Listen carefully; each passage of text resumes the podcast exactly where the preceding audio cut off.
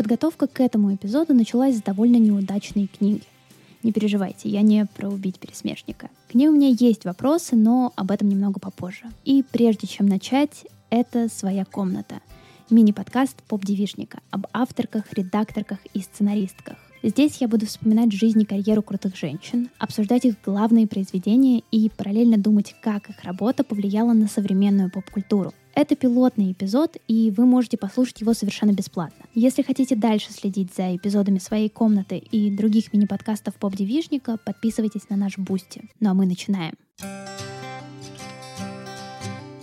Пару недель назад ко мне в руки попала книга «Узнать пересмешника» Марии Милс. Это биография американской писательницы Нелл Харпер Ли. Издательство, которое взялось выпускать эту книгу, пустило довольно романтичную и любопытную байку. С 1964 года Харпер Ли была максимально непубличной. Она не давала интервью и довольно большую часть жизни жила вместе со своей сестрой в родной Алабаме. И как вы, возможно, знаете, «Убить пересмешника» — это, по сути, ее единственный роман. Да, совсем недавно выходил «Пойди поставь сторожа», но это не какая-то новая история.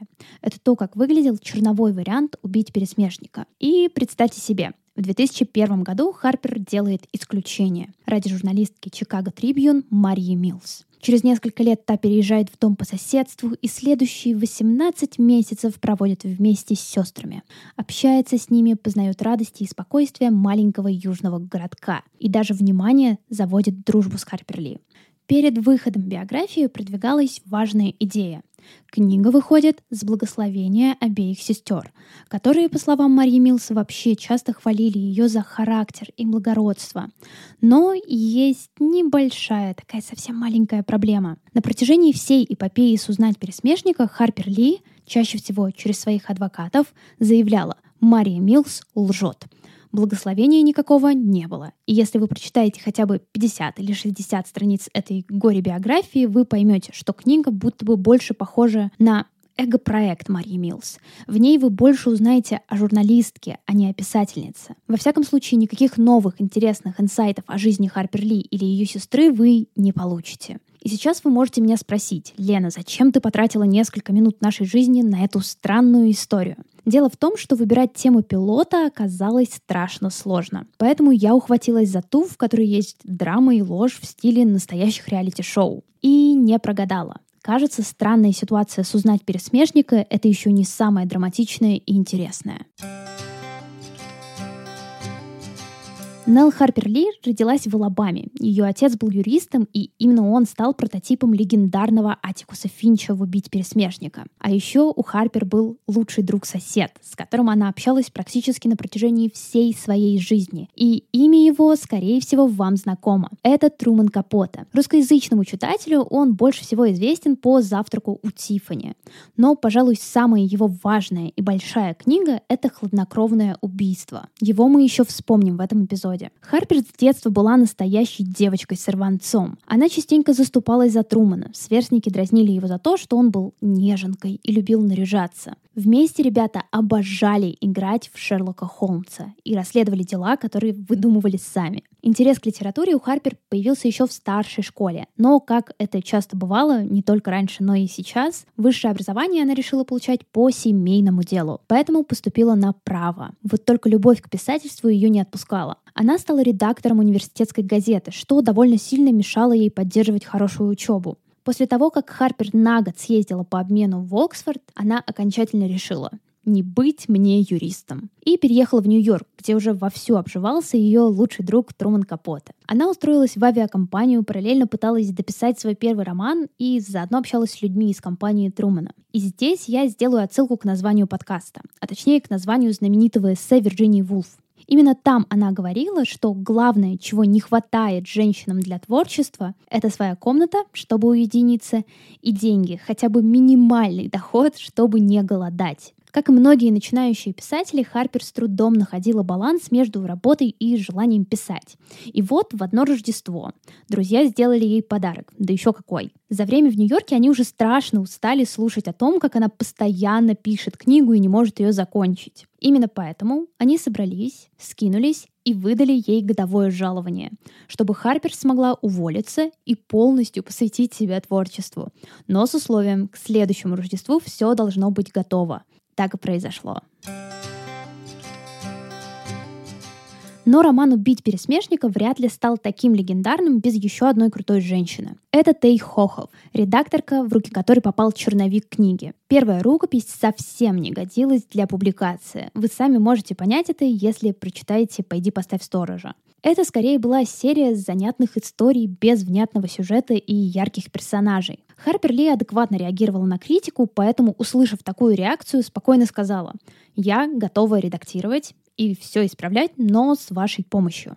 Так Хохов на протяжении нескольких лет доводила убить пересмешника до того романа, который мы перечитываем сейчас. Редактировала она строго, но эмпатично, поэтому работа с Ли переросла в довольно крепкую дружбу на много-много лет. Ну а результат всего этого — Пулицер и мировая слава, которую Ли не то чтобы сильно хотела первые годы после выхода книги она писала для литературных журналов и даже пыталась продумать идею для второго романа, но ничего не выходило. И я не просто так в самом начале отметила важность хладнокровного убийства. Да, это не роман Харпер Ли, но она приложила к нему очень много сил. В ноябре 1959 года в газете «Нью-Йорк Таймс» была опубликована заметка об убийстве в штате Канзас семьи фермера. Труман Капоте заинтересовался этим делом и решил провести собственное расследование. К концу его поездки на место этого преступления у него было около 8 тысяч страниц информации, которые в итоге превратились в роман «Хладнокровное убийство». Вот только все это было бы совершенно невозможным без Харпер Ли. Вместе с Труманом она поехала в Канзас, и на фоне того, что у нее чуть лучше получалось общаться с местными жителями, именно она разговаривала с ними, пыталась понять, что же произошло,